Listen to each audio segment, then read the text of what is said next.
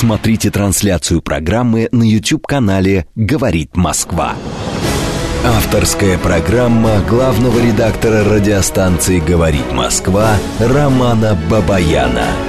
Вспомним, что было, узнаем, что будет. Программа предназначена для лиц старше 16 лет. В столице России, Москве, 18 часов 6 минут. Это радио «Говорит Москва». Я главный редактор радиостанции Роман Бабаян. И снова здравствуйте. Я снова в эфире. Только что был в эфире, и вот опять в эфире. Давайте сразу, друзья, я назову все пароли явки наши, потом мы с вами пройдемся по новостям, и потом начнем общение. Итак, телефон прямого эфира. 8495-7373-94,8. Телефон для ваших смс-ок. +7 925 4 8 94,8. Работает наш телеграм-канал «Говорит МСК-бот». И что самое главное... Ну, нет, не самое главное, конечно. Но, тем не менее, все равно главное, это идет трансляция на YouTube прямо сейчас. Заходите на YouTube, подписывайтесь на наш канал. Наш канал называется «Говорит Москва». Найти его очень легко, просто в поисковике забивайте «Говорит Москва», появляется красно-белая такая плашка с нашим названием. Заходите, и вы видите сейчас меня, звукорежиссера, в общем, все, что у нас в студии, и все, кто сейчас в студии, вы всех видите, да. Можете писать в чате. Я вот попросил ребят, они мне сейчас открыли здесь этот чат. И опять закрыли. Ну ладно, я его сейчас снова открою. Этот чат, да, я буду видеть ваши сообщения тоже. Итак, говорили мы с вами про Олимпиаду. Вот открой мне, пожалуйста, чат, да. Говорили мы до новостей про Олимпиаду. И что еще хотелось сказать? Вот скажите мне, пожалуйста, для вас, на самом деле, принципиально, что наша команда называется не сборная России, официально я имею в виду, не сборная России, а сборная Российского Олимпийского комитета. Я помню просто, когда, да, вот я вижу, да, ждем у моря погоды. Не знаю, Олег Аликин, что вы там ждете. Когда в самом начале вся эта история только начиналась, и когда нам первый раз, помните, сказали о том, что мы не будем иметь возможности выступать, значит, на Олимпийских играх под названием «Сборная России», когда у нас не будет своего флага, когда у нас не будет гимна, мы очень сильно все возмущались. Я возмущался очень сильно тоже. Я говорил, что спортсмены ни в коем случае не должны ехать на такую Олимпиаду. Ну, ни в коем случае, потому что это себя не уважать, потому что спортсмены, которые едут, они так или иначе представляют страну. Если к стране такое неуважительное отношение, то мы должны бойкотировать эту Олимпиаду. Прошло уже несколько лет. И вот сейчас Олимпиада. И вы знаете, я себя поймал на какой мысли? Я поймал себя на мысли, что... Да, конечно, да, это меня по-прежнему возмущает, то, что мы не называемся сборной России. Но больше меня даже возмущало, когда некоторые коллеги в российских средствах массовой информации называли нашу команду «сборной РОК» Российского Олимпийского комитета. Вот это вот, я просто этого не понимал. И... мне казалось, что мы таким образом подыгрываем тем самым ребятам, которые, собственно, вот это все и придумали, да? Ну, так вот, вот сейчас, наблюдая за Олимпиадой, за тем, что происходило на Олимпиаде, я как-то вдруг подумал, что, ну, на самом деле, ну, да, рок там у них написано, да, там вот, рок, очки какие-то, там баллы и так далее. Ну, все же знают, что это сборная России. И мы с вами знаем, что это сборная России. И наши ребята идут в спортивных костюмах, бело-сине-красные полосы на этих костюмах, да? Да. Мы, да более того, их комментаторы все время говорят, это российские спортсмены, российские пловцы, российские волейболисты, российские там прыгуны в высоту и так далее. Они говорят, то есть... По большому счету, вот такая вот обертка какая-то странная с этим сборным рок, а на самом деле все прекрасно понимают. И здесь я соглашусь с коллегой, что спустя многие годы, помните, он пример приводил с британским спортсменом и Маргарет Тэтчер, что спустя многие годы в протоколах Олимпийских игр было написано, что это представитель Великобритании, который победил на Московской Олимпиаде 80-го года. И то же самое будет там. Спустя годы будет написано, что это российский... Там, я не знаю, пловец, российская гимнастка и так далее. Российские фехтовальщики, российские гимнасты, понимаете, борцы. Конечно, неприятно. Нужно с этим что-то делать. И уже нужно все-таки как-то возвращаться, да, на выступление там, под своим собственным флагом, со своим собственным гимном. Но если вот сейчас вот так получилось, и если мы оказались заложниками, все вместе, и спортсмены, и мы с вами, оказались заложниками той ситуации, которая случилась, но это же не значит, что мы не должны болеть, или же не значит, что мы не должны следить и поддерживать наших спортсменов. Ну что за ерунда? Конечно, можно занять вот эту вот такую вот, знаете, упертую совершенно позицию и говорить, вот пока, я знаю таких людей, такие люди тоже есть, что вот пока там не будет нашего флага, пока не будет звучать везде Россия, Россия, Россия, российские спортсмены, да, я смотреть не буду. Но это ерунда, это неправильно, нужно поддерживать наших ребят. Я не могу сказать, что я смотрел абсолютно все и следил там за каждым видом спорта. Нет, ну, в силу определенных там причин, да. Но если я нарывался на какие-то трансляции с нашими спортсменами, ну, конечно, я болел. И мне абсолютно было все равно, как они там назывались, рок или как их позиционировали, собственно, те, которые вели трансляцию с этих соревнований. Еще что хотелось сказать.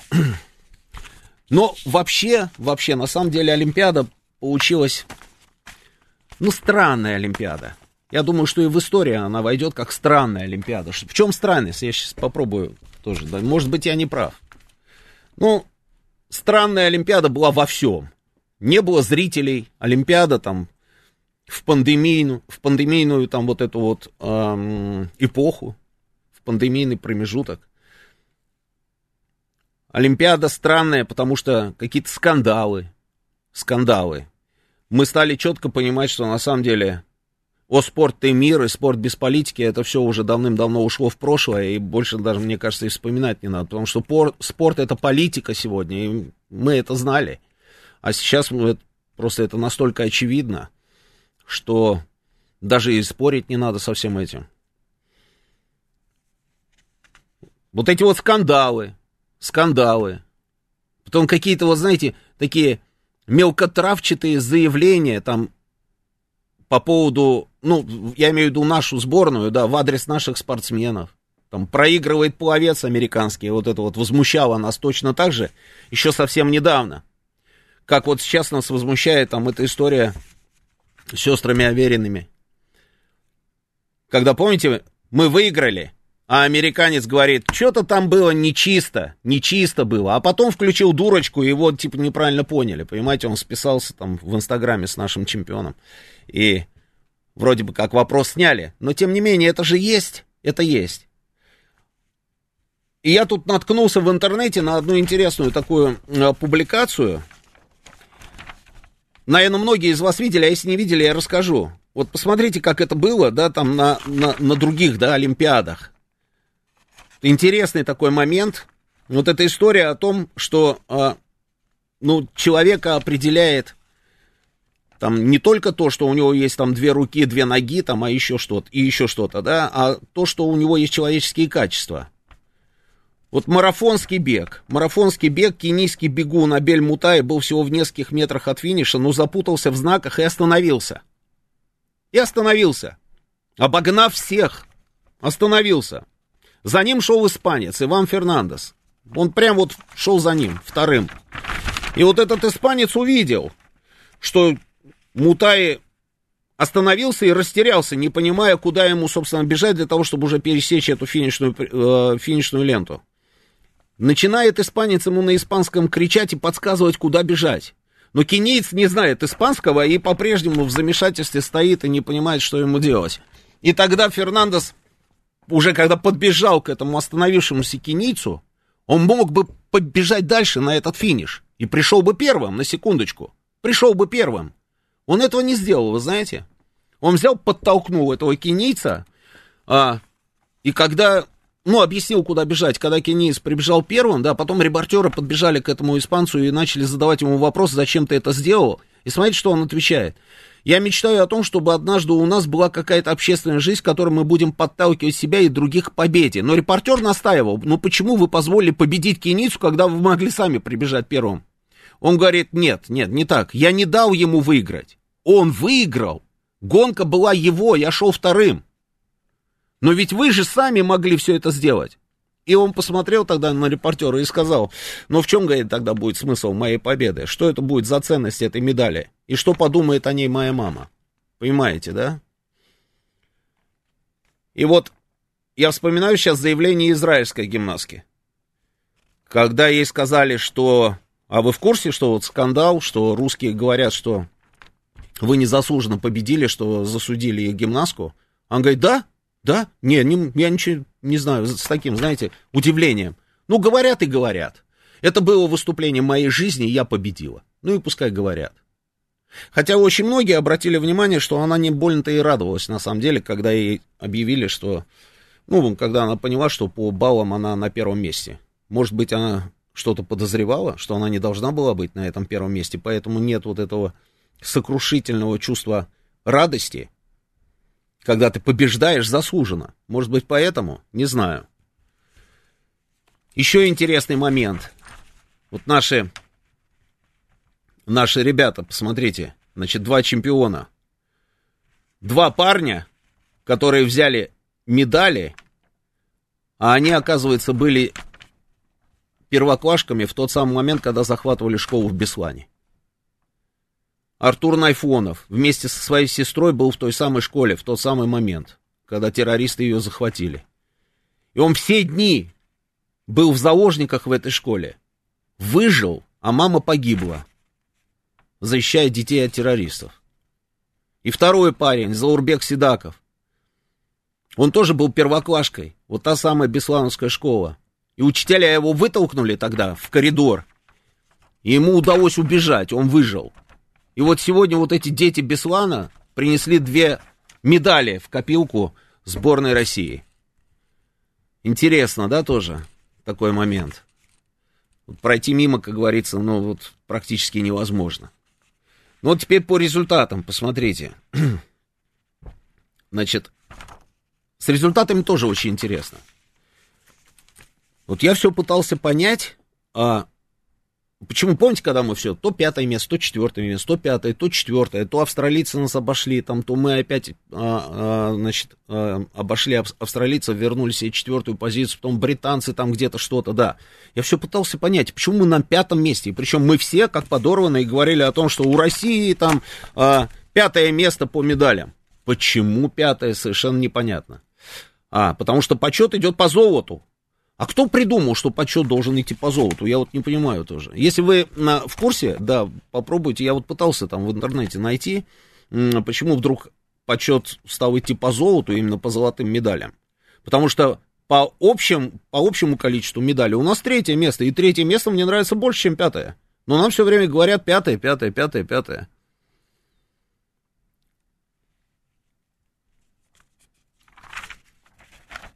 — 20 золотых, 28 серебряных, 23 бронзовых у России.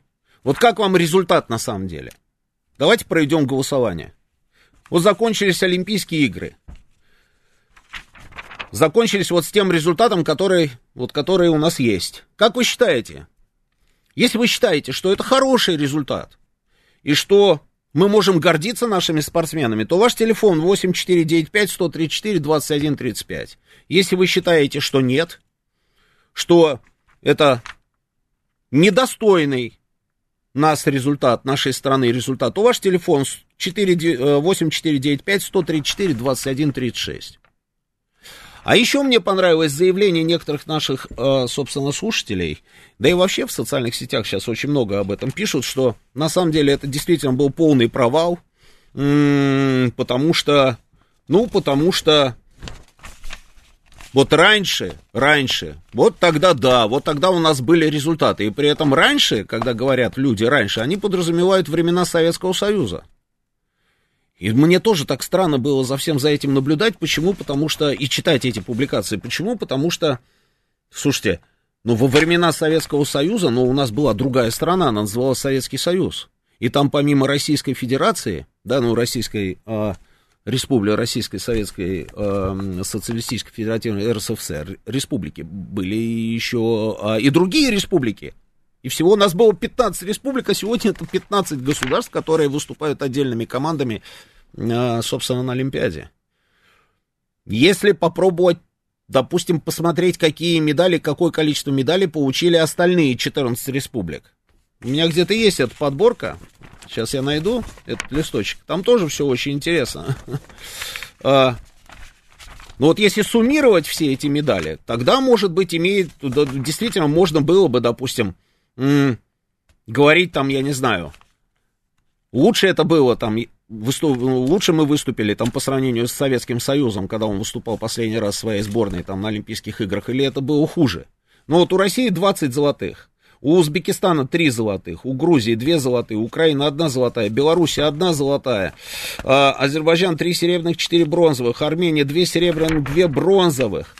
И остальные у меня тоже есть республики, да, там не очень много, собственно, медалей. Там единственная Советская Республика бывшая, которая вообще не получила никаких медалей, это Таджикистан. Интересно, почему?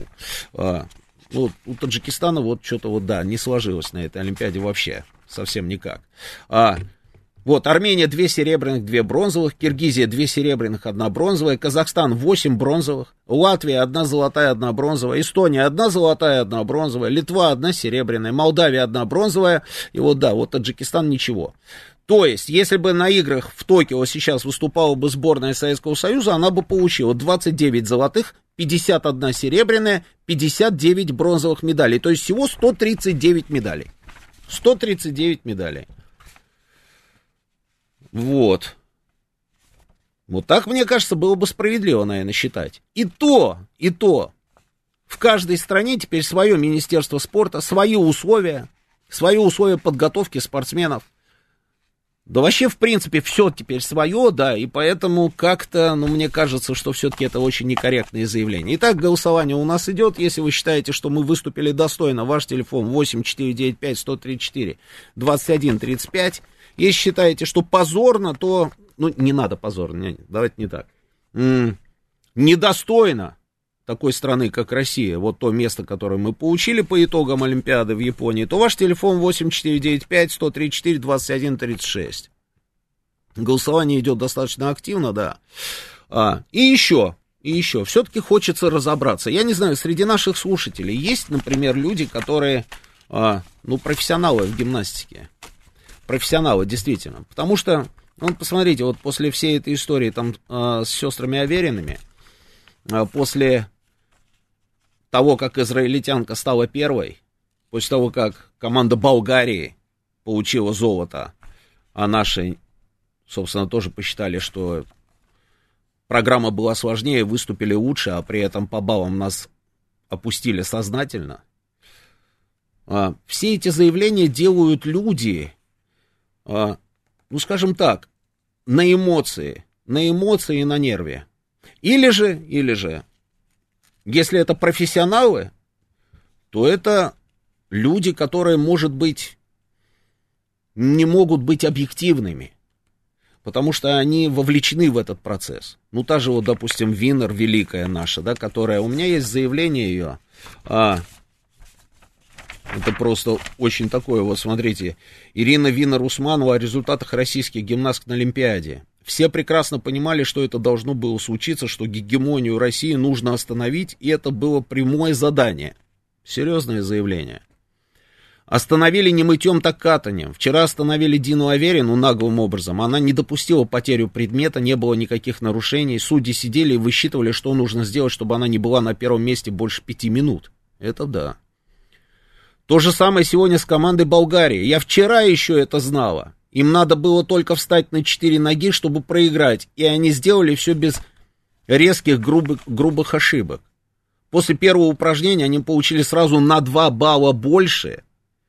Мы выиграли чемпионат Европы в Болгарии в многоборе. Выиграли в Болгарии у Болгарии. Это же смешно, если бы не было бы так грустно. И вот последнее. Проведение соревнований по художественной гимнастике на Олимпийских играх – это полный крах. Протестов больше, чем команд. Это же позор, просто позор. Позор судьям, которых выбирают. Выбирают не тех, у которых есть опыт, а тех, кого надо выбрать. Вот эти вот заявления Ирины Винер. Но огромное количество людей говорит о том, что, ну, Винер все-таки, она, наверное, лицо заинтересованное, и поэтому может быть не объективной в оценках. Ну, не знаю. Мне кажется, что это не так, потому что Винер — это профессионал высочайшего класса, и этот человек знает про гимнастику абсолютно все.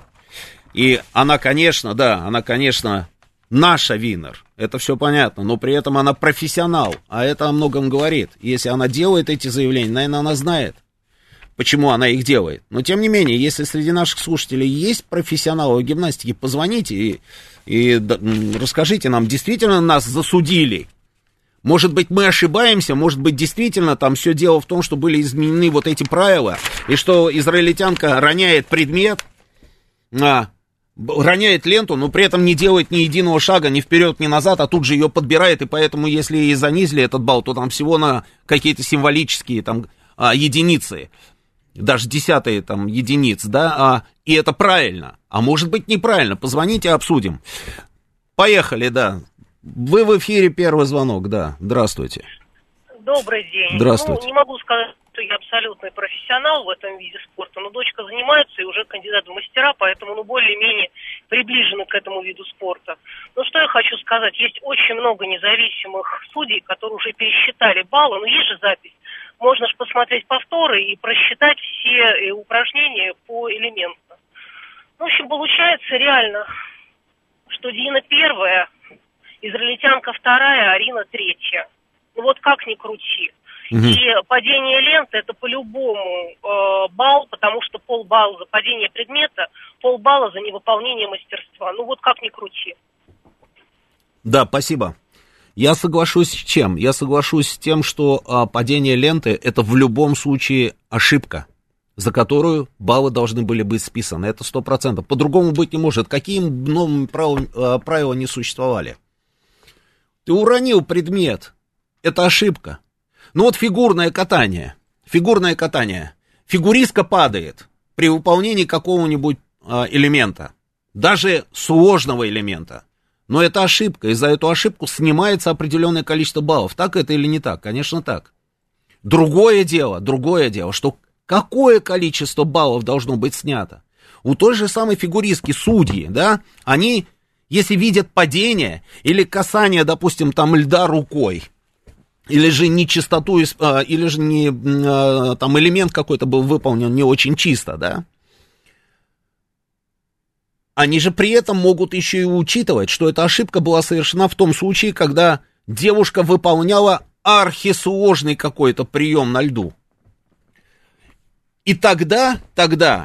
Ей дадут определенное количество баллов за то, что она дерзнула, рискнула там, да, и вышла на лед с какой-то суперсложной программой, и, конечно, снизят за ошибку, которую она совершила.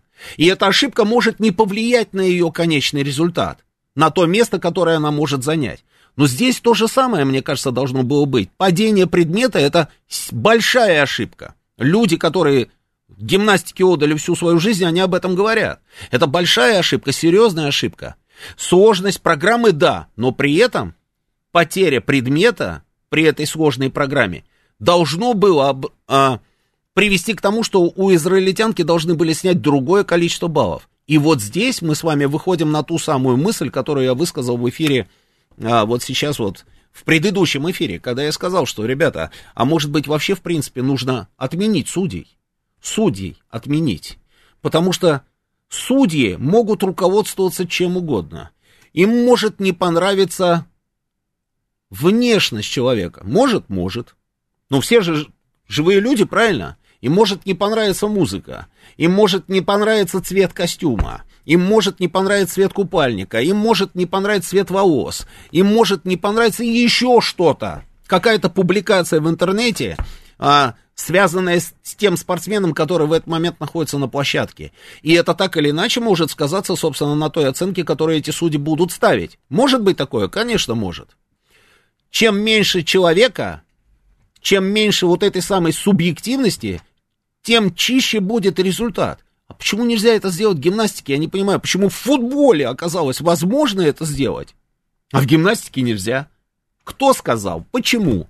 А кто должен поменять эти правила? Друзья, давайте сейчас на новости прервемся и потом будем общаться. Смотрите трансляцию программы на YouTube-канале «Говорит Москва». Авторская программа главного редактора радиостанции «Говорит Москва» Романа Бабаяна. Это радио «Говорит Москва», 18:36. Продолжаем работу в прямом эфире. Я Роман Бабаян, главный редактор радиостанции. Читаю ваши сообщения в нашем чате. Ну, давайте так, телефон прямого эфира 8495-7373-94,8, телефон для ваших смс-ок, плюс 7-925-48-94,8, работает наш телеграм-канал «Говорит МСК-бот», и идет трансляция на Ютьюбе, подписывайтесь, ставьте лайки, или не ставьте лайки, а ставьте, как там, дизлайки, да, без разницы, ставьте. Значит, читаю ваши сообщения в чате. Конечно, принципиально, пишет название сборной. Я понимаю, козья морда, что... Это прекрасно. Козья морда, да. Это, конечно, да. Я понимаю... Козья морда. Я понимаю, козья морда, пардон, что, конечно, было бы здорово, если бы никакого рока там, а была бы сборная России. Это все здорово, да. Но это же не значит, что вы меньше стали болеть за наших спортсменов, потому что они... Там, шли под флагом Олимпийского комитета. Мне кажется, нет. Идем дальше. Думала, как вы. Но когда начинаются Олимпийские игры, втягиваешься и не обращаешь внимания на детали. Надо быть вместе с нашими и в горе, и в радости. Это Россия, и мои братья и сестры, храни нас Бог. Наталья Гусева. Согласен с вами, Наталья. Саша Антипов. Места нашей сборной в медальном зачете летних Олимпийских игр по годам. В 96-м второе место, в 2000-м второе, 2004-й третье, в 2008-м третье, в 2012-м четвертое, в 2016-м четвертое, в 2021-м пятое. Все хуже и хуже. Нет этих цифр, да, я подниму эту статистику там после, ну, в рекламной паузе, посмотрим. Так, по факту медалей собрали достаточно много даже на Дэвидсон Радио, это в Нью-Йорке, говорят, что Россия вовсе не ОКР, значит, они считают российскими спортсменами, наши спортсмены. Дальше будет только лучше, так оно и есть, кока-кола. Да, наши настоящие герои. Сколько потрясающих историй о наших спортсменах мы узнали, это правда. Это правда. Линоя Шрам победила абсолютно заслуженно. Опять Саша Антипов. Линоя Шрам победила абсолютно заслуженно. Вся эта истерия поднята псевдопатриотами. Она выставляет Россию в позорном свете как страну, не умеющую проигрывать. Да? Вы серьезно? Ну, Саша Антипов... Даже говорить вам ничего не буду. Причем здесь умеем мы проигрывать или не умеем? Мы, по-моему, умеем все, что угодно, а лучше всего мы умеем выигрывать, как и все, да. А вот что касается Линоя Шрам, победила абсолютно заслуженно, мне кажется, что вы ошибаетесь. Что-то мне подсказывает. Я, конечно, не профессионал в гимнастике, но да. Результат потрясающий, а какой потенциал в серебре, бронзе? Хороший результат, мы гордимся нашими спортсменами.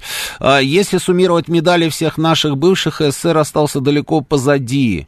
Зачем сравнивать СССР и сейчас? Сколько новых видов спорта появилось? Союз был силен в серфинге или скейтборде? Вопросительный знак, пишет нам Павел. Я согласен с вами, я же говорю, очень многое изменилось. Вообще, в принципе, изменилось, ну, все. И условия, в которых живут спортсмены в разных республиках, и условия подготовки, и вообще уровень спорта, скажем так, не на самом высоком уровне во всех бывших советских республиках. Но, к сожалению, это так, в силу определенных причин. Поэтому мне тоже кажется, что сравнивать не надо. Красногорочка пишет, молодцы наши, балалаяны нагорные живут у нас в Красногорске. Вперед, Красногорск, вперед! Красногорск — это наполовину мой город тоже, потому что у меня жена из Красногорска, я с вами, Красногорочка. Так, дальше. Наша художественная гимнастика — это уровень балета, Большого театра, гении не могут надоесть. Немову все равно золото... Ой, убежало сообщение. Где-то. Ну, история с Немовым, я помню, да, там вот эта вот бешеная, совершенно эмоциональная была история, когда... Болельщики, когда они увидели, что Немову не дают медаль золотую, они, я думаю, что они разнесут вообще весь этот стадион.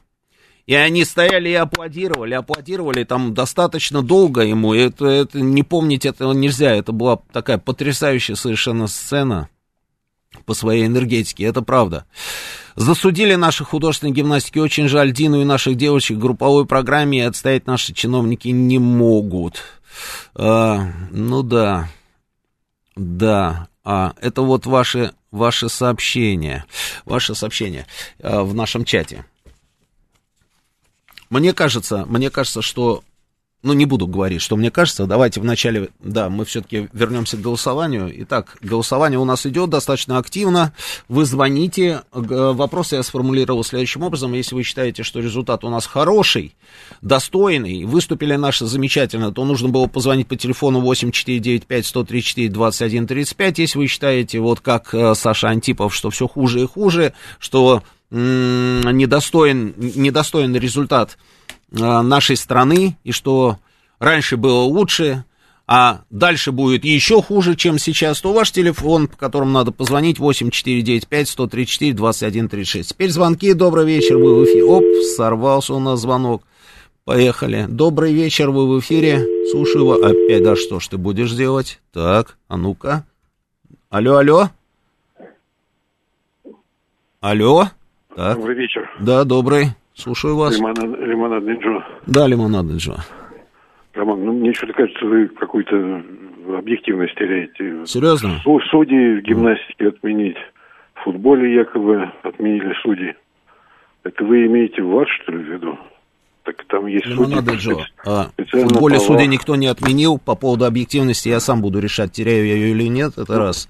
По поводу судей в футболе, все, что я говорил о том, что была введена система ВАР, надо было слушать внимательно, а если не слушали, тогда не надо играть в испорченный телефон. И то же самое нужно сделать в гимнастике, мне кажется, это возможно сделать. Убрать судей. Слушаю вас, добрый вечер. Здравствуйте. Здравствуйте. Я считаю, что выступили средненько, вот, но прогрессировать будем или нет, я сомневаюсь. Хотел бы ваше мнение услышать по поводу вообще... платных услуг, потому что я футболом 8 лет занимался, мне дедушка привел, да. Я получал удовольствие от игры, да. А сейчас вот у меня 3 детей, да. Я куда пытаюсь детей сунуть, везде деньги. Я понимаю, что я должен обладать бюджетом в районе там 50 тысяч в месяц, чтобы я на них тратил, и что-то я бы как бы... Детям сколько лет? Ну, старшему 10, 6 и 5. Я старшего привел на «Спартак» в его возраст, да. Но там было 400 детей. Да. Из этих 400 они выбрали там 5-10, потом сказали, ребята, остальное все платно. Да. Я понимаю, что это бешеные бабки. И, ну, это нечестно. Да, простите, как зовут вас? Денис меня зовут. Денис, я вас прекрасно понимаю, Денис. Вот это то, о чем вы говорите. Понимаете? Да. Я болел футболом, я горел, я шел, вот мы занимались. Там бутсы мне выдали, да я готов был там, не знаю. А вы где? Где играли? Я как бы в Подмосковье, условно. Я готов был есть землю за эти бутсы, мне их дали. Я помню, шипы гладил, это было прекрасно. А сейчас, ну это как мерзко, вот я не хочется вот взять и плюнуть в физиономию. Очень хорошо вас понимаю. Я тоже очень много лет занимался футболом. Я тоже помню, когда... У нас был праздник, когда тренер приносил на стадион, собственно, новые мячи. У нас были еще мячи, помните, там, что завязывали шнурком, там, камера, да, с этой пимпочкой. Надуваешь, потом сгибаешь пимпочку, перевязываешь ее, и раз под шнуровку, да, и он с таким небольшим яйцом летал. Когда появились мячи без этих вот самых вот камер, это был просто праздник. Я помню, когда... У меня были бутсы, знаете, какие? Гаечным ключом нужно было шипы привинчивать. Привинчиваешь, когда они просто как болты вкручивались. Ты привинчиваешь гаечным ключом эти шипы, и они такие раз и вылезают внутрь, как говорится, этой бутсы. И нужно было еще дополнительную стельку делать. Соответственно, нужно было покупать на размер больше, чтобы бегать не по этим болтам, как говорится, и чтобы не повредить ноги. И помню, когда мой тренер принес мне бутсы, это, вы знаете, я был первый парень на деревне, он принес мне бэушные бутсы, Пауль Брайтнер, адидасовские бутсы, они были обычные, знаете, не вот эти вот сейчас бутсы, которые там 100 граммов, 140 граммов, и в каждом магазине там можно зайти и купить эти бутсы и суперсовременные мячи. А обычные кожаные черные бутсы с 3 белыми полосками, да, и на язычке была фотография Пауля Брайтнера, помните такого защитника сборной Германии? И это было просто счастье, самое настоящее счастье. И я очень хорошо вас понимаю, когда вы говорите, что они не берут детей. Не берут детей. Я проходил ровно ту же самую историю. Вот тот самый Георгий, который до меня сейчас вел эфир, ему было 11 лет. или же 10, вот как вашему сейчас старшему, когда он вдруг начал требовать, что он хочет заниматься футболом и играть в футбол. Я позвонил в ЦСКА, я позвонил в Динамо, я позвонил, ну, в общем, куда только мог, туда везде позвонил. Нигде не берут, говорят, уже поздно, все, уже поздно.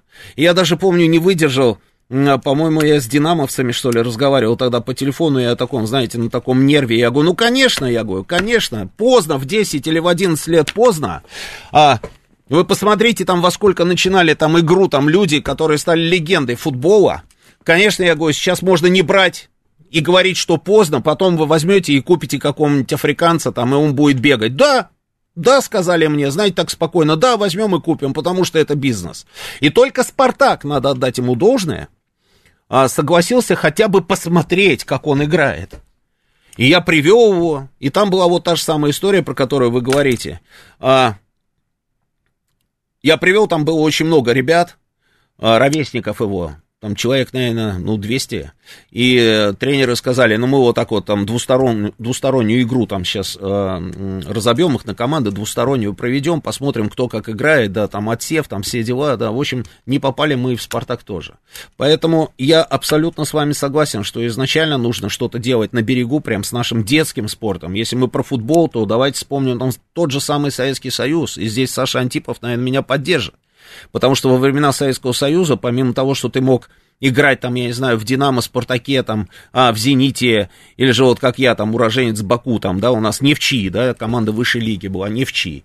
Ты мог играть еще в ФШМе, в футбольной школе молодежи. Но помимо всего этого, у тебя же был еще развитый дворовой футбол в стране. Дворовой, вы помните кожаный мяч, турниры на кожаный мяч, это жеки обычные, дворовые команды. И тренеры ездили и смотрели на этих пацанов, которые играют за жековские команды, выбирали перспективных ребят, разговаривали с их родителями, кого-то спортинтернаты там, если нет другой возможности, кого-то там в секции. Системно работали. А сейчас мы с вами имеем ту сборную, которую мы имеем, и то состояние нашего детского спорта, в общем, которое мы имеем. Да, здесь я с вами согласен, тут даже и не поспоришь. Следующий звонок, добрый вечер. Слушаю вас, вы в эфире, говорите. Алло, Роман, здравствуйте. Здравствуйте. Деревенский парень вас беспокоит. Да, здравствуйте. Роман, у меня вот, знаете, какой вот вопрос. Конечно, до Олимпиады мы ни одного олимпийца не знали. Ну, вот я, да, мы проводили как бы вот, ну, тут все говорили. Да, и были опросы общественного мнения, на самом деле, знаете или не знаете, были публикации, что, оказывается, мы вообще, в принципе, не знаем, кто будет представлять нашу страну. Да, совершенно верно. Да, Роман. Сейчас мы раскрутили наших девчонок-гимнасток, да. Но мое вот мнение, но из этого, да, делать, что, опять же, нас обидели, вот все такие плохие, нас обидели, ну, как бы, ну, не очень, для меня это красиво, да, не знать всех олимпийцев, а с этого раскрутить. Окей, следующее. Нет, секунду, вот давай, нет, вот я здесь хочу там разобраться, да.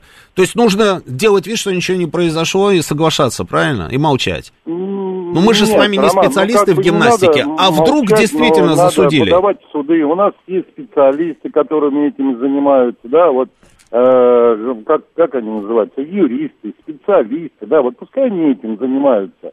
Они будут этим заниматься, но нам с вами что делать? Не обсуждать, не говорить. Да, мне бы вот получше сделать, вот знаете что, вот в продолжении, да, показывают на каком-то из одном из каналов прямой эфир, там все, да, наш поднимает руки, там чемпион, а я, знаете, Роман, на что обратил внимание? На квартиру его родителей. У него нету ламп, у него висит одна лампочка Ильича у родителей. Роман, это что? Это стыдно, Роман. Он за страну выступает. Но я знаю вот другие примеры. Я знаю, что нашим победителям. Потом обычно как это происходит? Потом с ними встречается президент. Президент, кстати, заявил о том, что результаты у нас очень хорошие были на этой Олимпиаде. Президент их приглашает. Очень многие из них получают государственные награды. Ну, вы же это тоже знаете. Очень многие из них получают очень неплохие машины. И даже иногда эти машины потом оказываются, собственно, на таком сайте, как Авито. К примеру, знаете, там написано олимпийскому чемпиону, да, вот такая вот машина. В прошлый раз это, по-моему, были BMW, если я не ошибаюсь, да, X5 там, да? X5, да. Какие-то премии им выплачивают. Роман, извините, перебиваю. Они продадут эти машины, да? они вложат в себя, а родители у них как жили с этой лампочкой Ильича, так они будут жить. Вот я вот про это, Роман, знаете, здесь если мы... ты идешь, если, ну давайте любить родителей здорово, мы с вами никого не научим. Счастливо. Хорошо, вот. Спасибо. Мне непонятно. Следующий звонок. Добрый вечер. Слушаю вас. Алло? Да. Хорошо, спасибо. Добрый день. Да, только что-нибудь давайте сделаем там с радиоприемником. Да, конечно. Да. Меня Олег Валентинович зовут. Да, Олег Валентинович. У меня, значит, такое, мы как все футболисты, я вот просто хочу соединить два в одном. Угу. В 79-м году я выступал на чемпионате СССР до 18 лет по футболу. В 79-м? В 79-м. В 79-м, ага. Да, и я о чем? Да. И, в общем-то, мы играли, мы бронзу завоевали, но за выход в финал мы уже на вылет там было. Мы играли с киевлянами, то есть от Киевской Динамо. Киевская Динамо, да. И было 0-0, и на предпоследней минуте там был дождь, я принимаю мяч на грудь, у нас белые футболки были. Да. И видно, да, отпечаток. Угу. Судья назначает, естественно, пенальти, я показываю это, он ничего не знаю. Потом весь стадион нам хлопал, сказали, вот как, не как Немову, но сами понимаете, мы играли на Украине, они говорят, ребята, вы выиграли у наших. Угу. И я о несправедливости. Да, мы плакали, там, сами понимаете, да, молодые ребята, 18 лет. Все бывает в спорте. Я с вами полностью согласен, что касается художественной гимнастики, выступления наших девчонок, даже не буду здесь обсуждать. А Александра Антипова, одного я знал, он был в 80-м году рекордсменом мира на десятке, из 30 минут выбежал. Так что, кто этот Александр Антипов, я не знаю. Понятно. Но в спорте действительно бывает все, я уже вспоминал руку Бога. Она же рука Диего Марадоны. В спорте действительно все бывает. Но именно поэтому, собственно, и появилась система ВАР. Потому что все больше и больше жалоб поступало от различных клубов. Все больше и больше жалоб поступало от стран, которые говорили, что несправедливо, ошибка, судейская ошибка. И даже признавалась потом постфактум, что это была судейская ошибка, да. Но от этого уже было ни холодно, ни жарко уже тем, кого засудили, да, и кто проиграл. Поэтому я и говорю, что, может быть, как-то минимизировать всю эту историю. Действительно, там ввести контроль вот этот вот электронный, поставить камеры, да, пускай эти камеры там смотрят, как-то там оценивают все, потому что субъективизм у камеры все-таки меньше, чем у какого-нибудь живого человека. Следующий звонок, добрый вечер, слушаю вас. Алло. Здравствуйте. Ой, здравствуйте, Анна, да, рад вас слышать. Да, давно мы с вами не общались. Но зато я вас слышала. Да. Я вам сразу скажу, Олимпиаду мы не смотрели. Не смотрели, потому что там не было нашей сборной. В художественной гимнастике я ничего не понимаю. Но у нас в Лозанне есть соседки по улице, сестры Бушон.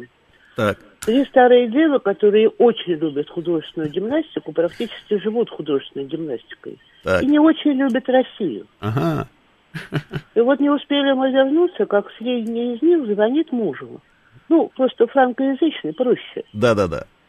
И возмущается, страшно. Я уже чувствую, что Сашка-то ее успокаивает. Ага. Возмущается тем, что наши дали второе место, а израильтянки первое. Нет, она не антисемитка. Во-первых, антисемитка не будет звонить моему мужу. Это было бы сильно, да, Анна? Да. А во-вторых... То же самое было на следующий день, когда позвонила старшая сестра и сказала по поводу сборной Болгарии. Но там я уже контекст не уточняла. А вот после первого звонка я у него спросила, Саш, а чего так возмущалась-то, собственно, Кладина-то? Чего она сказала-то?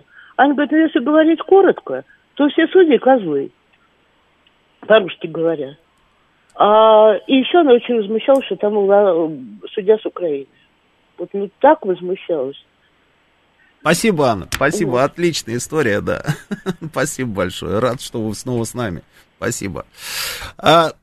Видите, там, даже те, которые не очень любят Россию, да, тем не менее, все равно есть какой-то есть этот осадок, понимаете? А еще одна интересная история, которая была на этой самой Олимпиаде. Помните фотография, да?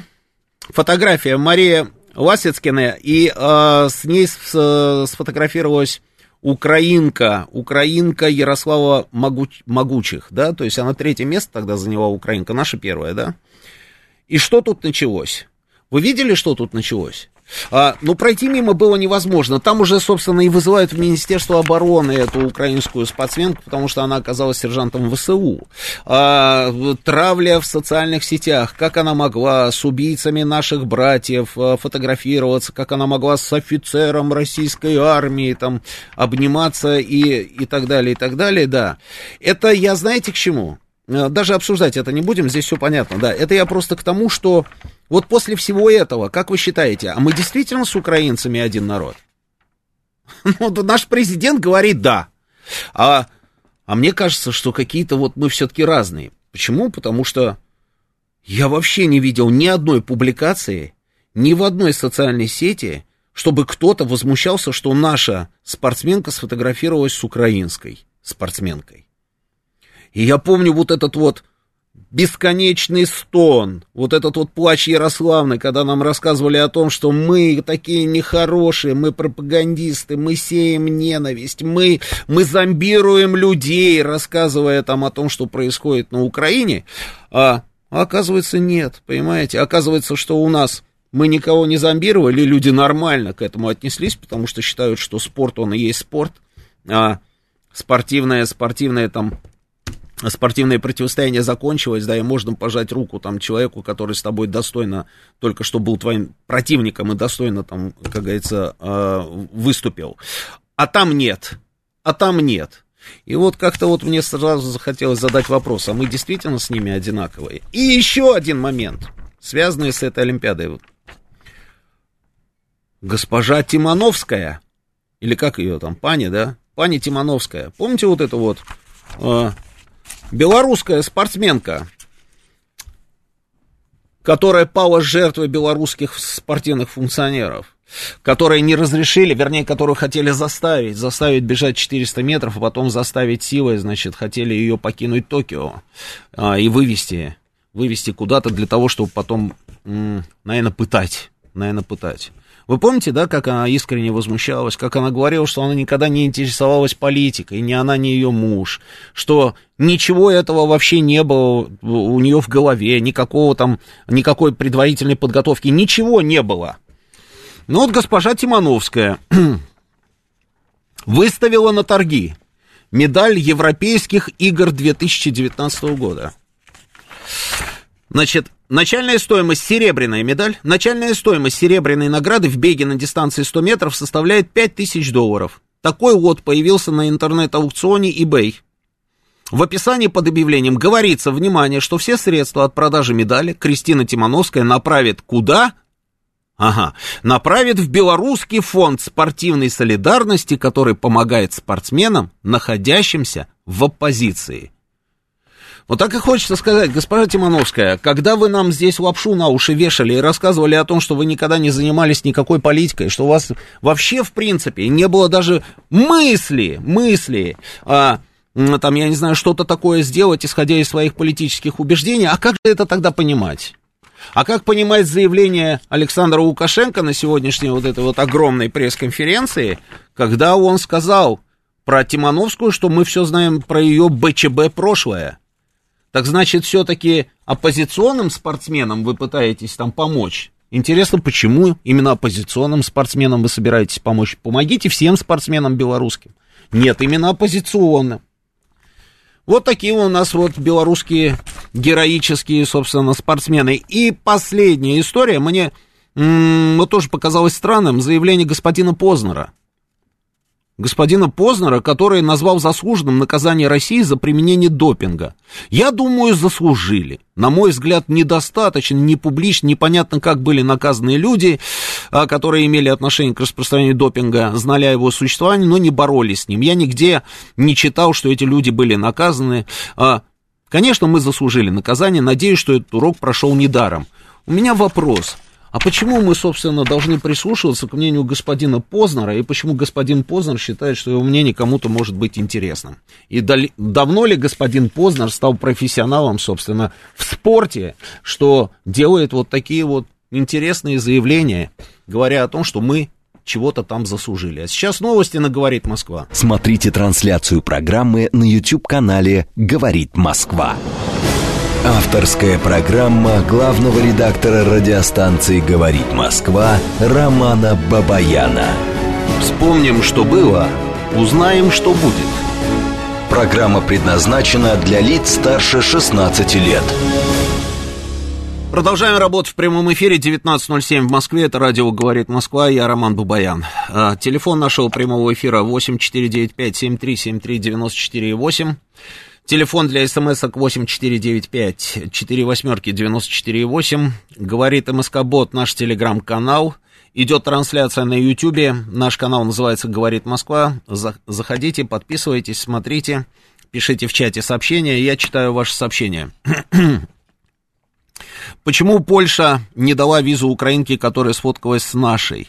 Нельзя брать на Олимпийские игры пятую колонну, продадут мать родную. О, Василий Котиков прекрасный вопрос задает. На этом радио есть вообще русские? Василий Котиков, придется отправить вас в бан. В бан Василия Котикова. Значит, про кожаный мяч. Это правильно. В 12 лет я играл на этом турнире за свою улицу. Два парня из нашей команды потом играли в высшей лиге и в первой лиге. Очень правильный был турнир и запомнился на всю жизнь. Да, совершенно верно, так оно и есть.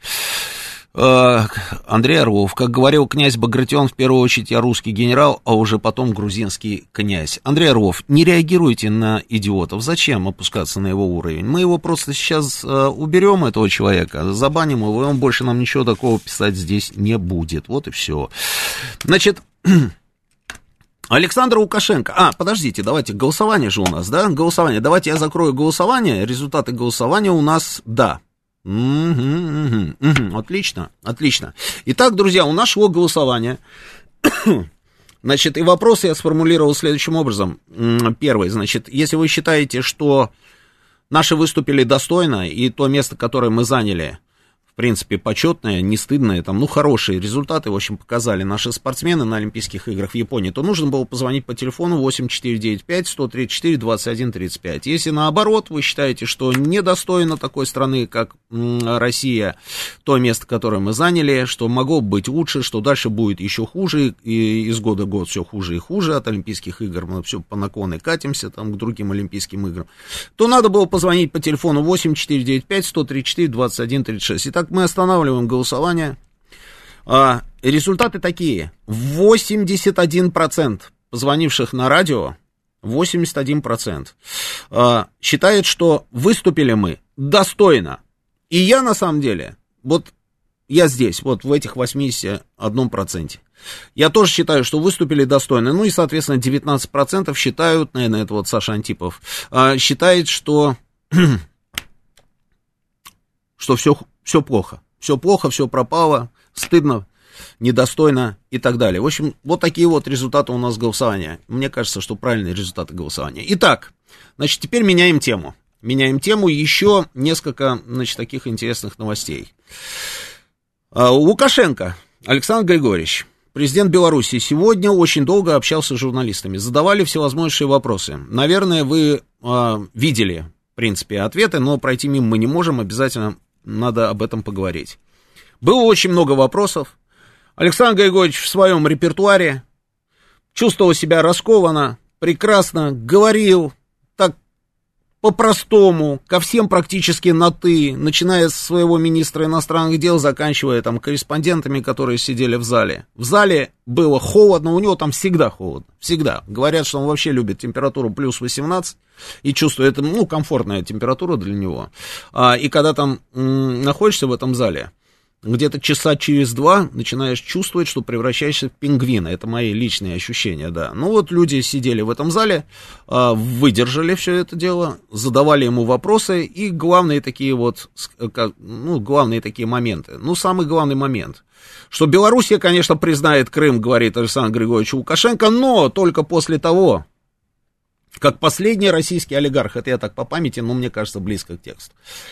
Только после того, когда последний российский олигарх начнет вести бизнес в Крыму, заявил Лукашенко. А мы связаны по рукам и ногам, я связан по рукам и ногам, потому что есть Будапештский меморандум и так далее, и так далее.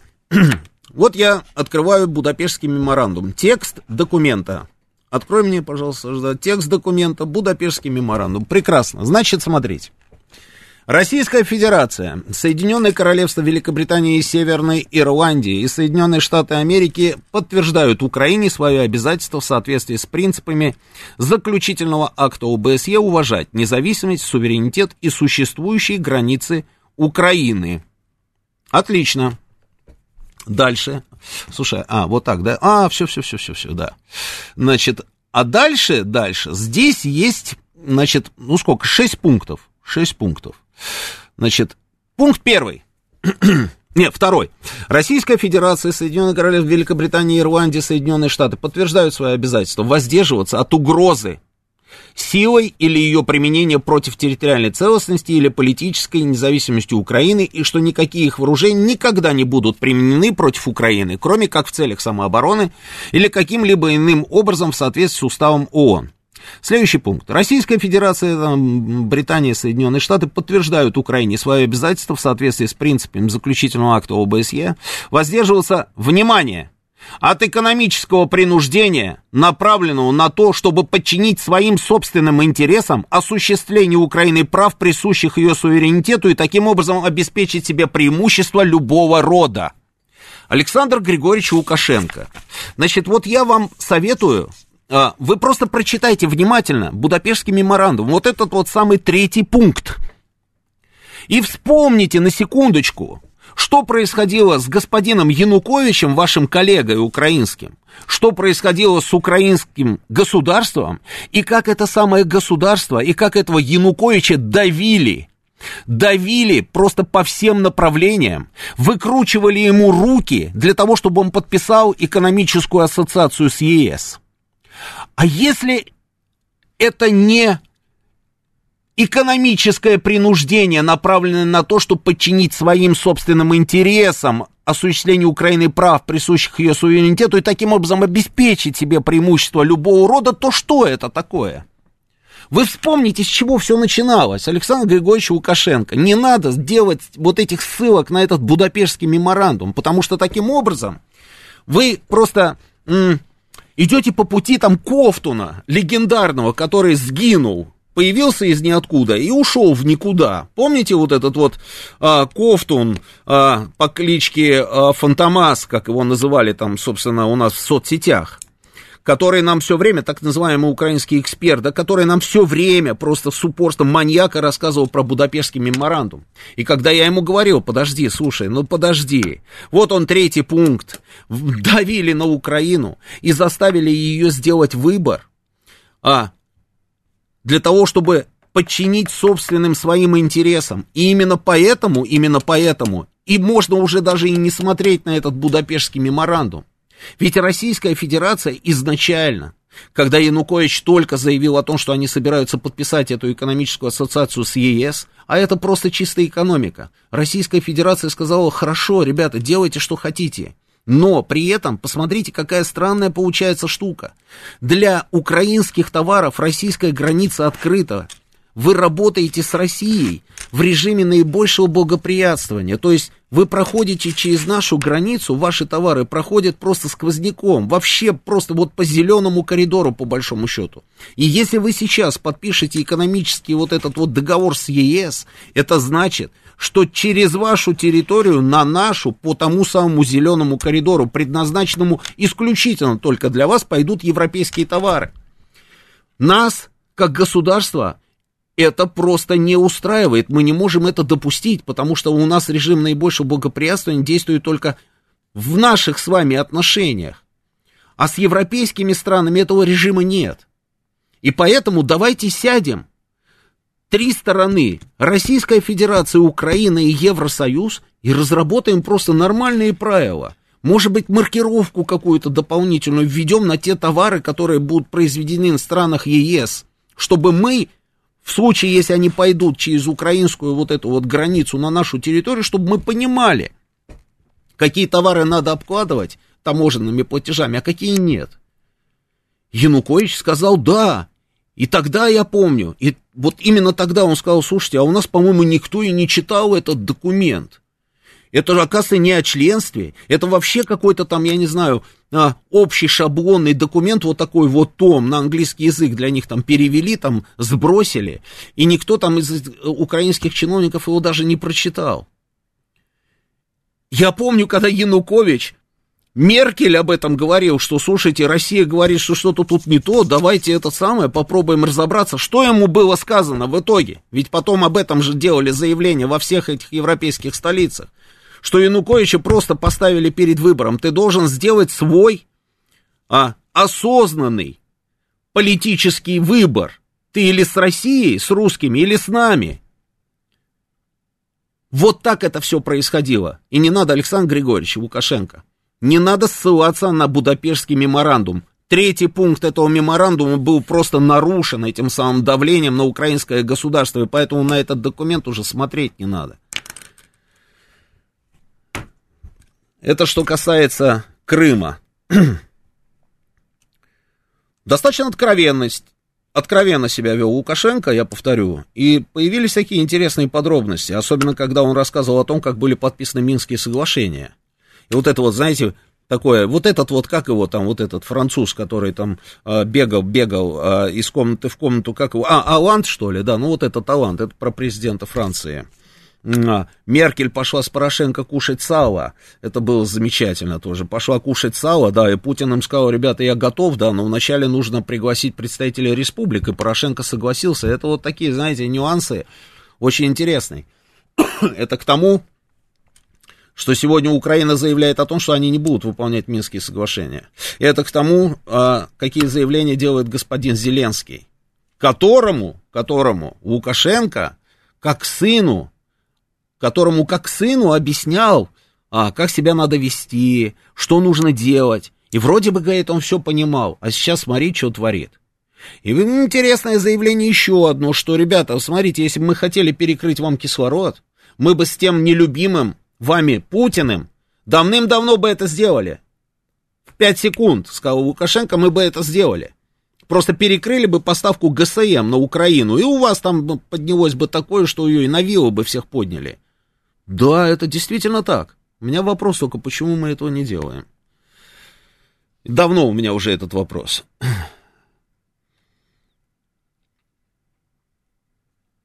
Вот такая вот интересная была пресс-конференция у господина Лукашенко. Ну вот, давайте с вами теперь пообщаемся, посмотрим, что вы думаете на эту тему. Наверняка же вы слушали эту пресс-конференцию. Так, а сейчас вот помоги мне открыть здесь Телеграм, потому что, слушайте, у нас вы пишете сообщения, да, вот, и в чате, вот, я вижу здесь, сейчас, секунду.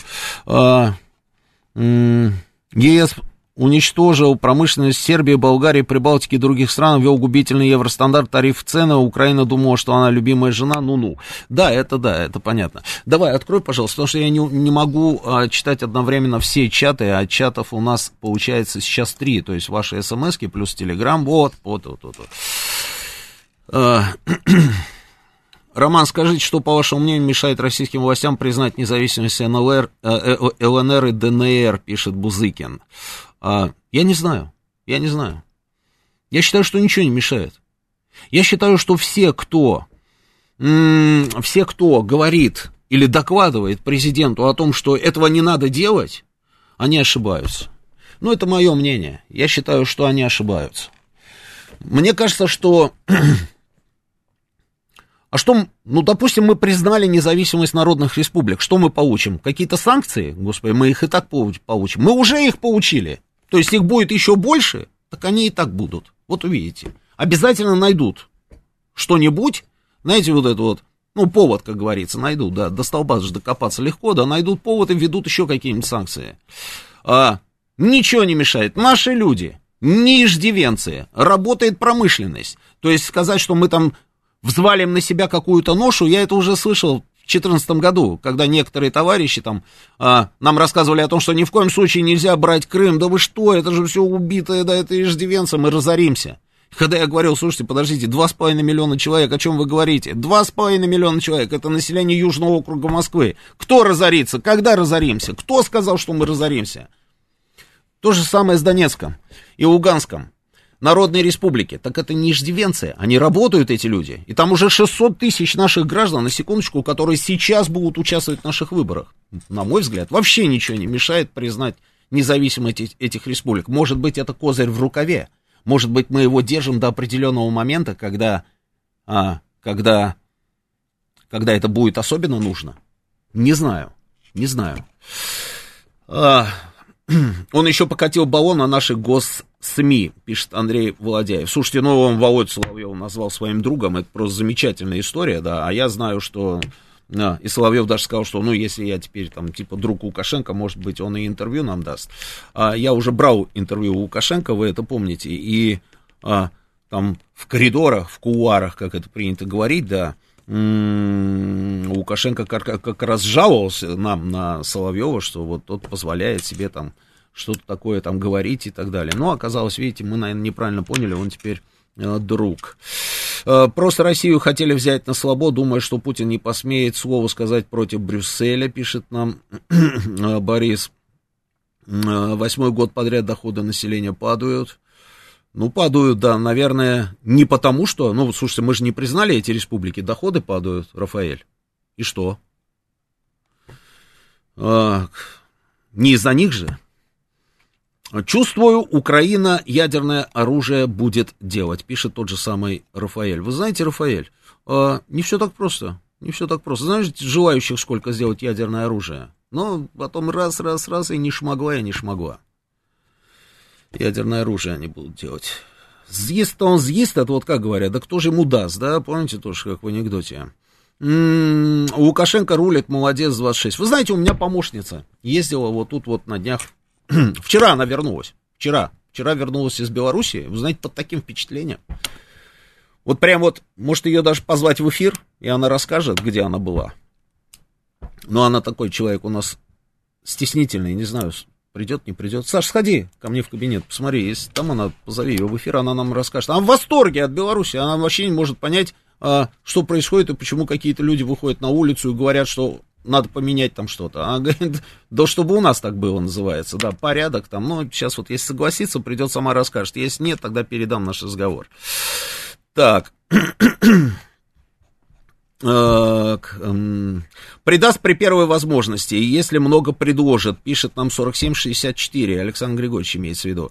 Вы знаете, 4764, до определенного момента времени, может быть, я бы с вами и согласился. Смотрите, стоит в панике, машет руками, что боится микрофона. Ну, вот такие помощники. Представляете, с кем приходится работать? Кадровый голод, друзья. Не, ну, а если серьезно, да, значит, она ездила в гости и рассказывает, говорит, чистота, порядок. Хотела дорогу перейти в каком-то неположенном месте, так к ней подошел гаишник и сказал, девушка, я делаю вам замечание, нельзя дорогу переходить здесь, надо только по переходу и только на зеленый свет. Она говорит, я такого уже давно не видела.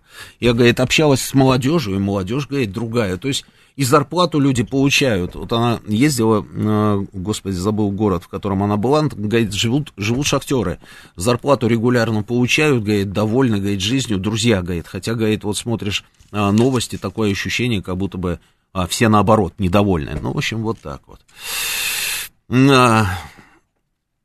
Как в Советском Союзе, пишет нам Игорь Р. Ну, может быть, как в Советском Союзе, а может быть и не как в Советском Союзе. Минск прекрасный город. Вот я ездил, мне тоже Минск прекрасный, показался просто очень красивым городом. Замечательно.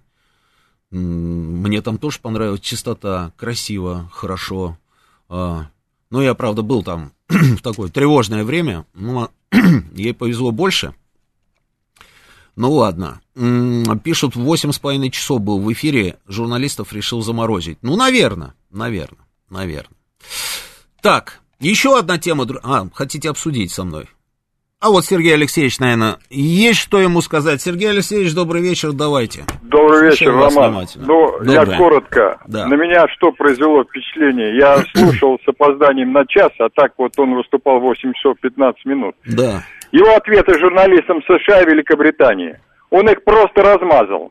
Ну, он в своем репертуаре. Особенно мне понравилась BBC-шница. BBC-шница мне, Сергей Алексеевич, продолжите, да, вот прям вот не могу молчать, называется.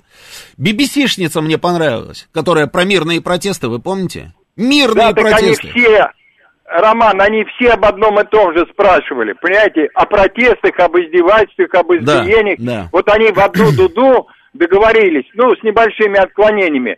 И он их размазывал настолько мастерски, указывая, тыкая им в это самое, на их беззаконие, которое творится и в Америке, и в Великобритании. И прямо им примеры конкретные. Да, это правда, что вас там убивают людей. Смотрите, что вы сделаете. Вы давите людей, расстреливаете. И задает ей вопрос. За что вы убили молодую девушку-американку, которая за вашу Америку там воевала? За что? Она сидит как это и не может ничего сказать. Не, а британки, он когда он сказал, британки, вы вообще американские прихвостни. Не знали мы, говорит, да, вашу Великобританию. Да. И еще тысячи лет не знали. И знать не хотим. И знаете, вот в какой-то момент даже Роман, вот мне показалось, что именно так и выступал Хрущев в свое время, мне кажется. Нет? Нет? Ну, это великолепный пример для нашего МИДа.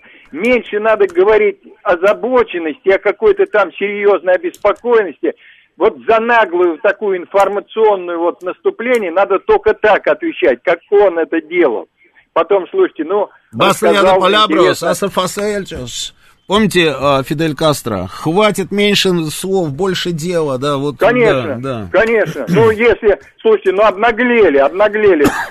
Задают вопросы президенту, договорились между собой об одном и том же. Он уже им все рассказал подробно, любой дурак уже все понял, с примерами. Поднимал своих этих КГБшников, там, что он только не делал. А вы помните, там человек встал, не помню, кто это, да, и стал зачитывать, видимо, скрины сделал в свое время, да, из телеграм-канала, и стал зачитывать, собственно, публикации этого самого телеграм-канала, который вещал, как он говорит, с вашей территории, с территории стран НАТО, и там такие, значит, публикации. Люди избивают ОМОНовцев, вот, смотрите видео, бросают коктейли Молотова, напали на полицию, да, и потом я видел еще где-то ролик, такая нарезка, знаете, это британка. Мирные протесты. И в этот момент картинка, как они избивают там полицейских. Мирные протесты. И раз коктейли Молотова. Мирные протесты. И человек сидит там, судя по заднику, сидит где-то в Варшаве, да, на фоне вот этих вот кирпичных домиков с черепичными крышами. И рассказывает о том, как он подготовил метровую арматуру. С одной стороны ее заточил, с другой стороны сделал, как-то согнул ее, чтобы она легла в руку, как он сказал. Раздал все это людям, и они пошли, значит, штурмовать полицейские кордоны, милицейские. И это все мирные протесты, понимаете, какая штука, да. Да, да, да. Ну и потом вот был вопрос, там ему задавали, он передал разговор с Владимиром Путиным, что Путин ему говорит, что ты своих-то не выводишь, которые за тебя. Да. Он говорит, да я побоялся, если бы я вывел, то наши, как он сказал, женщины бы просто им избили бы их всех. Я, говорит, боялся, говорит, столкновений. Но он уже потом начал потихонечку как-то своих сторонников выводить. Но он ответил на вопрос, а потом пример с колючей проволокой в Беловежской пуще. Кто об этом знал? Да, это тоже были интересные моменты, да. Да. Спиртное, говорит, нужно было подвозить. Это все. Да, да, закроем, да, говорит, отключим им связь, и все, и страна будет сохранена. Великолепный пример. Если бы, говорит, меня сопливого депутата тогда бы послушал бы Горбачев, да. А так, говорит, баня работала, спиртное, говорит, мы бы подвозили там грузовиками, и никаких бы проблем у них не было. А так они, значит, выпили, пошли, значит, отдохнули, попарились, опять пришли, там что-то подписали. Опять выпили, опять ушли. Вы представляете, на самом деле вот так вот погибла, собственно, великая страна.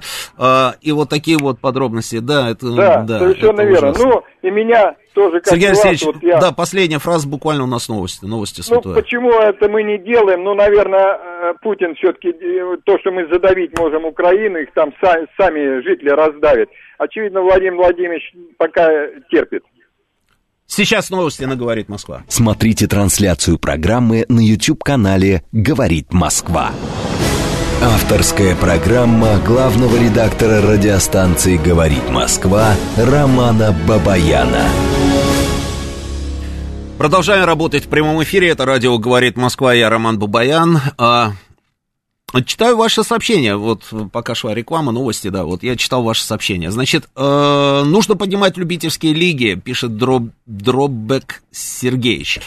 Тот самый дворовой футбол, даже не футбольной Чехии, в каждой деревне есть своя команда, из которой молодежь вырастает до более серьезных команд, а про футбольные страны типа Германии или Англии даже говорить не приходится. Много езжу по стране и все-таки вижу небольшие шаги в этом направлении, но интерес со стороны профессиональных команд почти нет. Одно исключение — это Зинченко, который из любительской команды Москвы дорос до Манчестер-Сити. Есть все-таки у нас подвижки в этом направлении, я с вами согласен, да и не только там Англия с Германией, там любую страну, возьми Испанию, возьми Италию, тоже футбольные страны, согласитесь, да? Куда ни приедешь, везде футбольные поля, и какие футбольные поля, просто замечательные, а у нас с этим проблема. У нас футбольные поля, если есть, то с покрытием проблема может быть, искусственное поле. Но, тем не менее, подвижки есть. Вот у меня сейчас самый младший мой находится в футбольном лагере. И вот 24 человека, пацаны, 10-летние, 10-11 лет. Лагерь находится под Нижним Новгородом. Вот они там на этих натуральных полях, собственно, будут заниматься.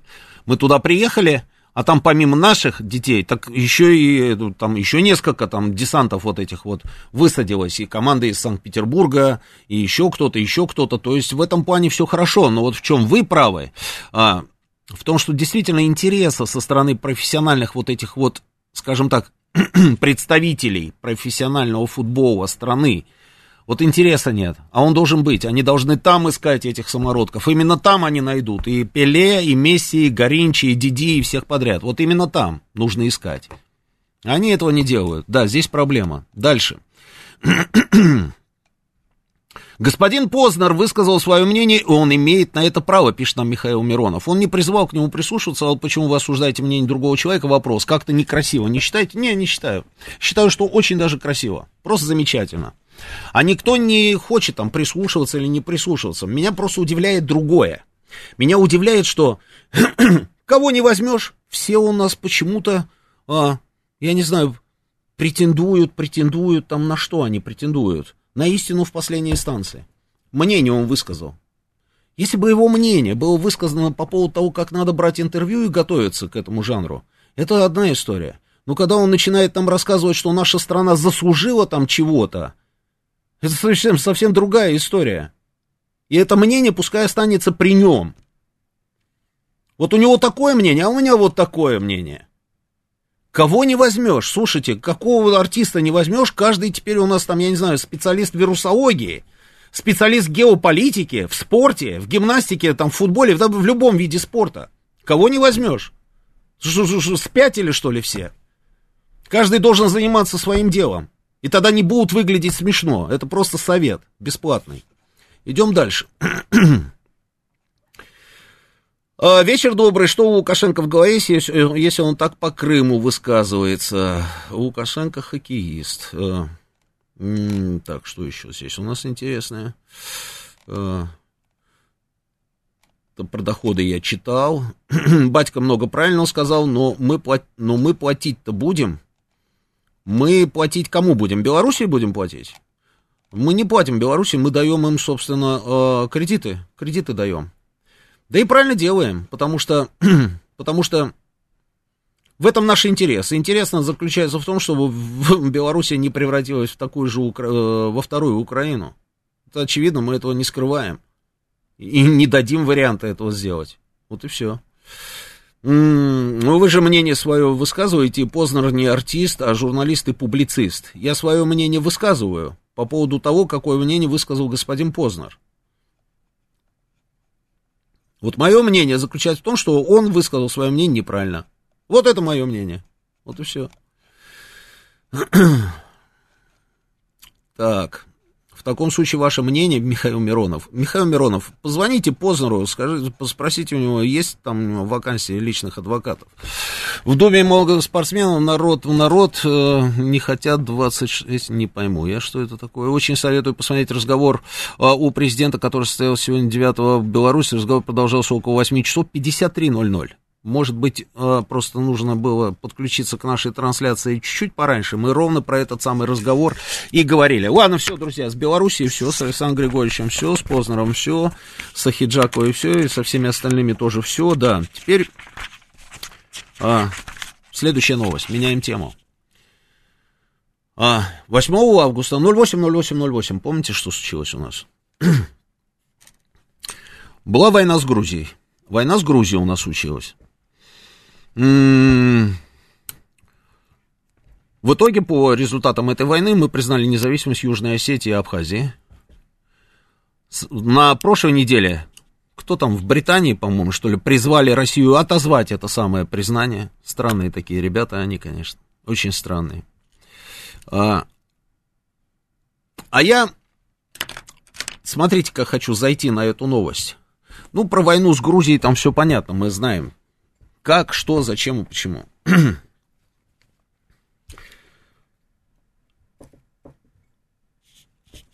Я вот удивляюсь, знаете чему, что вот откуда у нас, собственно, берутся люди, которые могут высказывать свое мнение по вопросу, в котором вообще не разбираются. И почему это мнение вообще, в принципе, мы даем им возможность высказывать? Я вот этого не понимаю. Потому что, ну, это получается какая-то запредельная глупость, понимаете? Вот у нас огромное количество людей, которые высказывают свое мнение и рассказывают нам о том, что в 2008 году Россия поступила очень нехорошо, что она напала на маленькую, вкусную, теплую, дружественную страну под названием Грузия. У нас высказывают мнение эти люди. А потом, они вдруг решают, что именно вот в этой маленькой, вкусной, теплой стране это как раз вот та самая точка, где нужно отметить свой очередной день рождения. Они туда приезжают. И выясняется, что им там не рады. Штурмом берут их гостиницу, и в итоге они, поджав хвост, оттуда раз и уезжают. Но мнение они свое высказывают. Потому что вроде бы кто-то, когда-то, где-то им сказал, что они имеют право высказывать свое мнение по поводу событий, которые они даже левым глазом не видели. Но они вот так вот сидят у себя дома, теоретики такие великие, претендующие на совесть нации, и высказывают свое мнение. Вот я даже про 2008 год не буду ничего рассказывать, потому что очень многое, как говорится, все знают. Я вам про 2004, хотите, расскажу год. За 4 года до того, что случилось в 2008, что происходило в 2004 году в маленьком городишке Цхинвал. Райцентр. Представляете, что такое райцентр? Вот такой райцентр Цхинвал. Как по этому райцентру со всех высот, а это были грузинские села, там Арашени, Иргнети, ну, целый ряд сел, били по Цхинвале градами. Дети сидели в подвалах. Сидели в подвалах, и когда стихала эта канонада, выходили на улицу и начинали играть в войну, детишки. Никогда не забуду, как хоронили парня одного. Он с дедом был дома. Начали обстреливать. Деда ранило. Пацан увидел, 15 лет ему было. Он выбежал, чтобы деда, значит, в дом затащить. И тут вторая ракета, значит, и накрыла. Что происходило с родителями этого парня? Мать, которая просто рвала на себе волосы и кричала, что вы представляете, вот у меня отец осетин, а мама грузинка. Вот грузины сейчас убили моего сына. Я, говорит, теперь всех грузин должна ненавидеть. Это был кошмар. В 2004 году, задолго до этих событий, 2008 года, которые потом эти люди, претендующие на совесть нации, почему-то дружным хором осуждают. В 2004 году это было. Стирали с лица земли вот этот райцентр маленький. Вот один из таких людей жестко осудил события 2008 года, и этого человека звали Сергей Ковалев. Вот одна новость тоже. Вот это вот, как говорится, одна из самых свежих новостей. На 92-м году жизни скончался Сергей Ковалев, правозащитник и диссидент. Правозащитник. Я когда прочитал эту новость, вы знаете, как вот говорят про тех, кто умер, или хорошо, или никак, да? Там есть продолжение этого выражения, но в принципе как бы вот принято считать, или хорошо, или никак. Думал, что лучше тогда никак, не скажу об этом. Не получается, вы понимаете? Не получается. Вот у нас вот такой правозащитник. Я помню, я однажды в Чечне принес ему камеру и попросил, чтобы он посмотрел видоискатель камеры. А там нашим солдатам пленным отрезали головы боевики. Он так раз посмотрел видоискатель и такой: а, какой ужас, какой ужас. Это ужасно, это ужасно. И так через небольшую паузу: но с другой стороны, они же за свою свободу борются. Правозащитник, который тоже высказывает свое мнение, понимаете?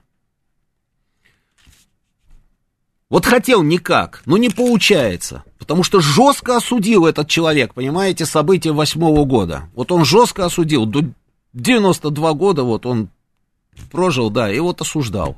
Ну что он осуждал? И что он делал? Вот я тут в одном телеграм-канале, называется «Небожена». У кого есть телеграм-канал, найдете эту публикацию, я вам ее прочитаю, хотите? На 92-м году жизни скончался мой друг Сережа Ковалев, всемирно известный правозащитник и диссидент. Сережа родился в 30-м году в Сумской области Украинской ССР, по образованию биофизик, являлся специалистом в области нейронных сетей. С середины 50-х, с началом хрущевской оттепели, Ковалев выступал в защиту генетики. Во второй половине 60-х, после организации сбора подписей в защиту Синявского и Даниэля, был уволен с должности завотдела лаборатории математических методов МГУ. В 1974-м Сергея Адамовича арестовали за антисоветскую агитацию и пропаганду. 7 лет он отбывал наказание в Перми 36, а после на 3 года был сослан в Магадан.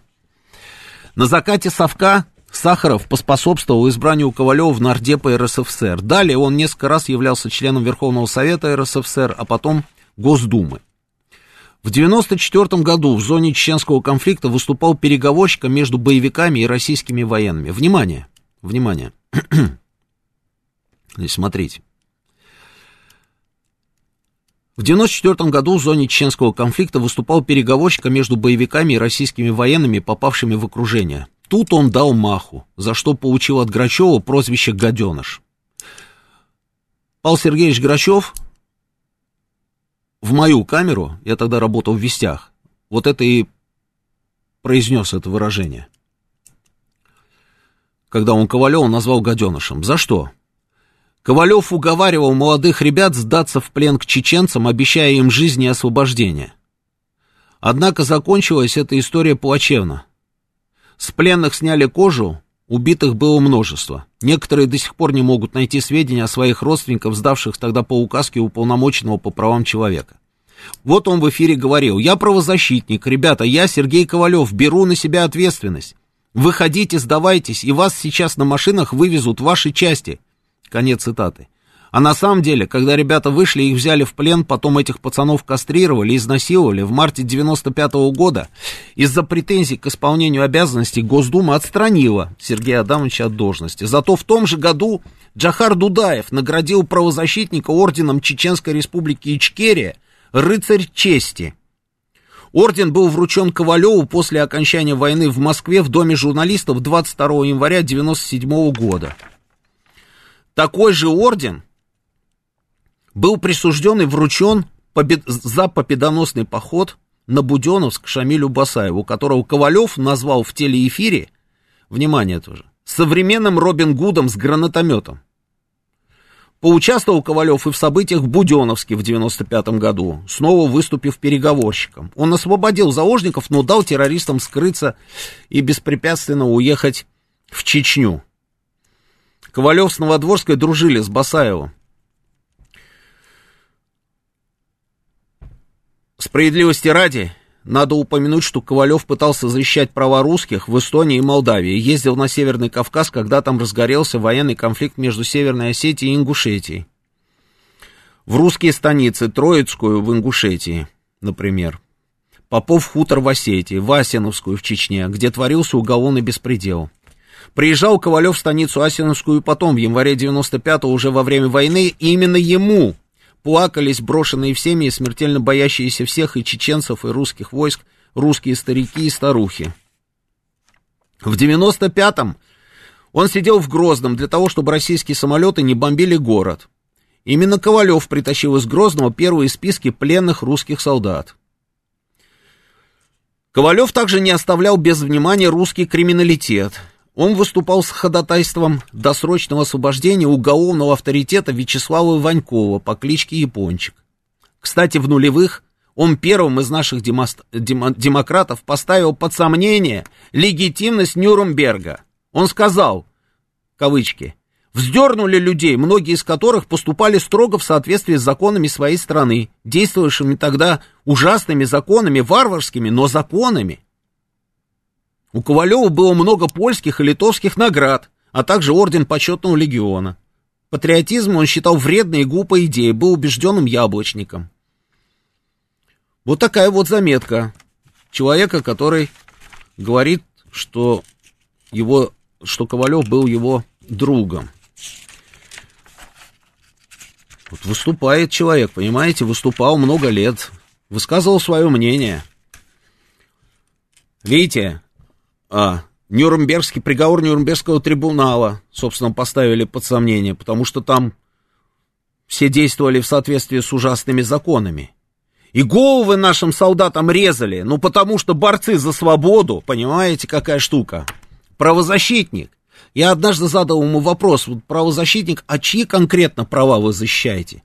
Я так вот искренне просто, абсолютно просто, знаете, вот задал вопрос, без какого-либо там двойного дна, просто спросил, а чьи вот именно интерес, права вы защищаете, просто хочу разобраться, как это работает история.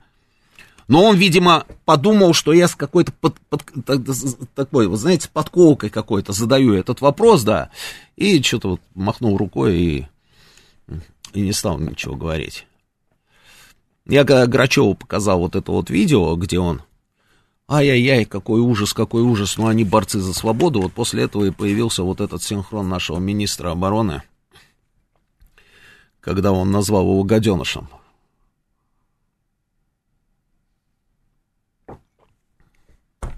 Вот не получается, наверное, я не знаю, Елена Сергеевна, вы пишете, что небожены, этот канал ведет Кристина Потупчик, у нее все друзья, может быть, я не знаю, кто там что ведет. Я вам рассказываю вот тот эпизод, который вот, собственно, вот был со мной, да, мой опыт общения. А так, да, так, конечно, можно высказывать мнение.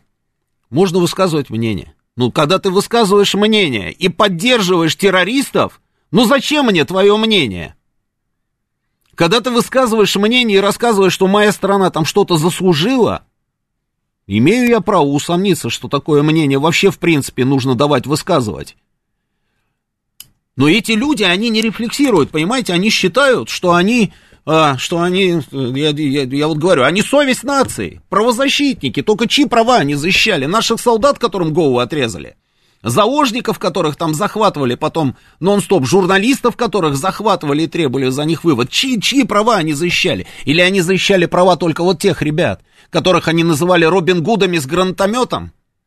Тогда это не правозащитники. Ну скажите, что я не прав. Это как-то по-другому называется. Как это назвать по-другому? Напишите. Я даже знаю, что вы напишете. Мне подсказывают, что у нас сейчас рубрика, да? Вот видите, вот. Нервничать просто стал. Ну вот как? Вот я увидел новость, да, что скончался человек, да, и я вспоминаю вот это вот все. И не нервничать, ну, никак не получается. И все мнение высказывают. Друзья, у нас сейчас рубрика «В этот день». Вижу ваши сообщения. Непорядочнее Ковалева знаю только одного человека, Мустафа Джамилев. С этим товарищем я тоже общался лично, есть что сказать, Анна. Грачев тоже там дел наделал. Про это я тоже знаю, потому что я был в пресс-группе министра обороны, а министром обороны был Грачев. Знаю все, что он делал. Но, тем не менее, вот мой опыт общения, собственно, с такими правозащитниками и совесть, которые претендуют на то, чтобы их считали совестью нации, вот тот, про который я вам рассказал. Да не дай бог нам таких правозащитников. Сейчас у нас рубрика «В этот день». Встретимся через неделю в этой студии. День наступивший уже тысячи раз повторялся в истории. Какие события из прошлого нам стоит помнить? Что в другие года происходило в этот день? 9 августа. В этот день в 1714 году была одержана первая победа России в морском сражении. Это произошло у мыса Гангот. Галерный флот под командой генерала-адмирала Апраксина разбил шведский флот вице-адмирала Ватранга и контр-адмирала Эреншельда. По указу президента России 9 августа – День воинской славы России. В 1974 году в результате Уотергейтского скандала Ричард Никсон оставил пост президента США. Это единственный за историю Соединенных Штатов случай, когда глава государства прижизненно досрочно прекратил исполнение обязанностей. 9 августа 1942 года в Большом зале филармонии в блокадном Ленинграде впервые была исполнена 7-я симфония Дмитрия Шостаковича. Для того, чтобы ленинградская премьера состоялась, с фронта были присланы музыканты оркестра радиокомитета, которые под руководством дирижера Карла Элиасберга смогли в короткий срок подготовить выступление. 9 августа 1945 года американцы сбросили атомную бомбу на японский город Нагасаки. Общее число погибших тогда составило от 60 до 80 тысяч. После Хиросимы это стало вторым в истории случаем применения ядерного оружия. 9 августа 1996 года во время церемонии инаугурации президента России Бориса Ельцина на второй президентский срок со Спасской башни впервые зазвучала мелодия гимна России. Часы на Спасской башне появились еще в 17 веке. В 1621 году английский мастер Христофор Головей изготовил часы, для которых в 1625 году русские каменщики соорудили на Спасской башне каменный верх.